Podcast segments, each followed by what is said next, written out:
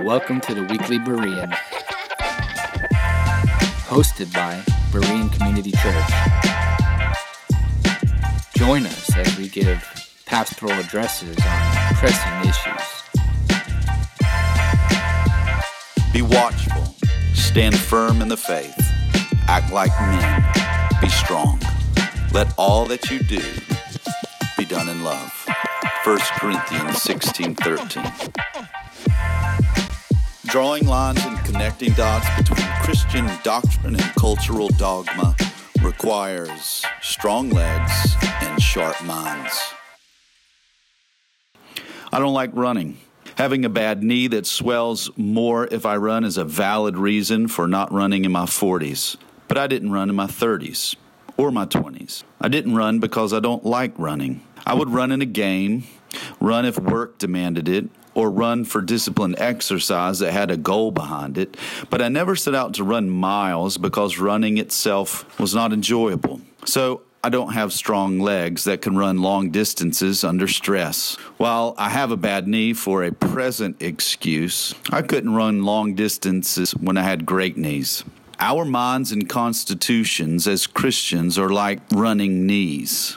We can have weak minds that use circumstances to justify our other weaknesses, but the truth is, we don't like doing what it takes to have a strong mind and a persevering constitution. Mental work is hard work. Choosing how you use and discipline your volition is difficult training. It's much easier to live undisciplined in our minds and wills until we have to run a mental marathon trials and opposition are mental marathons, and we all have to run one or more. And I think that our country has turned a corner against the church and biblical religion, signaling a church wide mental marathon of coming persecution. Paul wrote, to a very weak minded local church, the following concluding exhortation Be watchful, stand firm in the faith act like men, be strong. Let all that you do be done in love. 1 Corinthians 16:13. Christians and churches face unpleasant and seemingly unending circumstances that they want to end and go away. Here's what we presently face. The church and the Christian in America face a new degree of opposition from the cultural left. The failings of the Supreme Court to protect our constitutional right to exercise our freedom of religion. The legalized and mandated honoring of sexual immorality by our government's laws on same sex marriage and transgendered persons. COVID 19 pandemic fears and poor logic.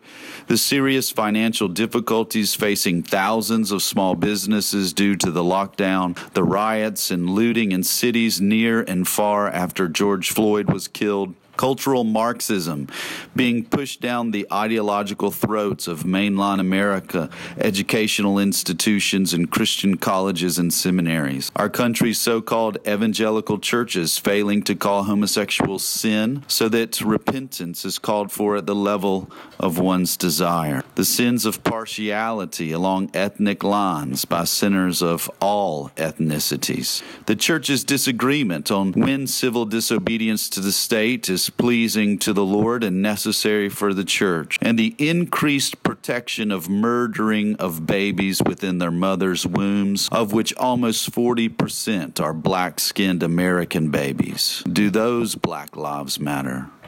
That's quite a list marathon level running, in my opinion. If we have lived up to this point in our Christian lives with minds not girded up for difficulty, trial, and persecution, we enter this intensifying run with minds akin to my legs, weak. Weak legs don't run marathons well, if at all. And weak minds don't suffer well.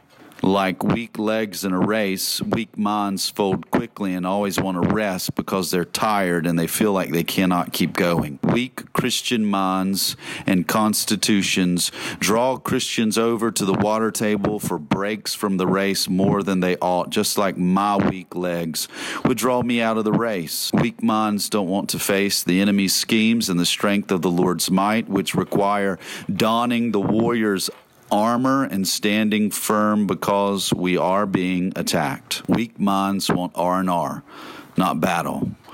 Weak minds see delusional ways to synchronize Christian doctrine and practice with the policies of the enemy because it will make our lives a little less difficult. Weak minds are undisciplined and yield mental ground to the enemy too quickly doubting the relevance and authority of God's word to our so called sophisticated age.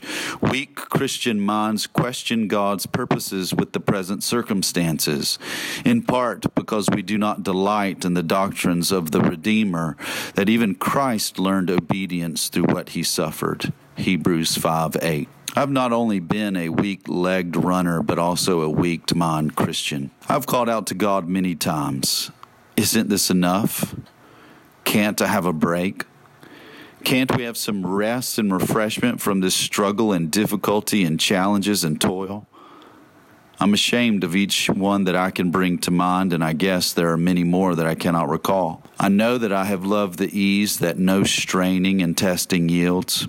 I like the stories of the victory, but not the doctrines that say, too, I must suffer in war, like those who finished garnished with the victor's crown. I like minimal effort of a general understanding, but not the unglorious sweat required to hide scripture in my heart. It's like a spiritual version of my delight in walking while having an aversion to running. I love the rest days of God's week but I don't like the work days. I have indeed been weak minded. You may have shared in my spiritual weak needness. Ancient Christians and modern ones are forgiven, yet still have our sinful aversion to the holy difficulty and sacred cost that Christ's cruciform pattern providentially demanded of us. Though saved, we still don't drift toward crucifying the flesh with its sinful desires. We don't naturally set our minds in heaven where Christ is, but we have a loving Father in heaven who uses his rod and his staff. We need exhortation and he gives it in his word. Scripture gives us a united and whole picture of God's people needing strong minds and bodies to draw the consistent lines and connect the dots between our belief and our behavior.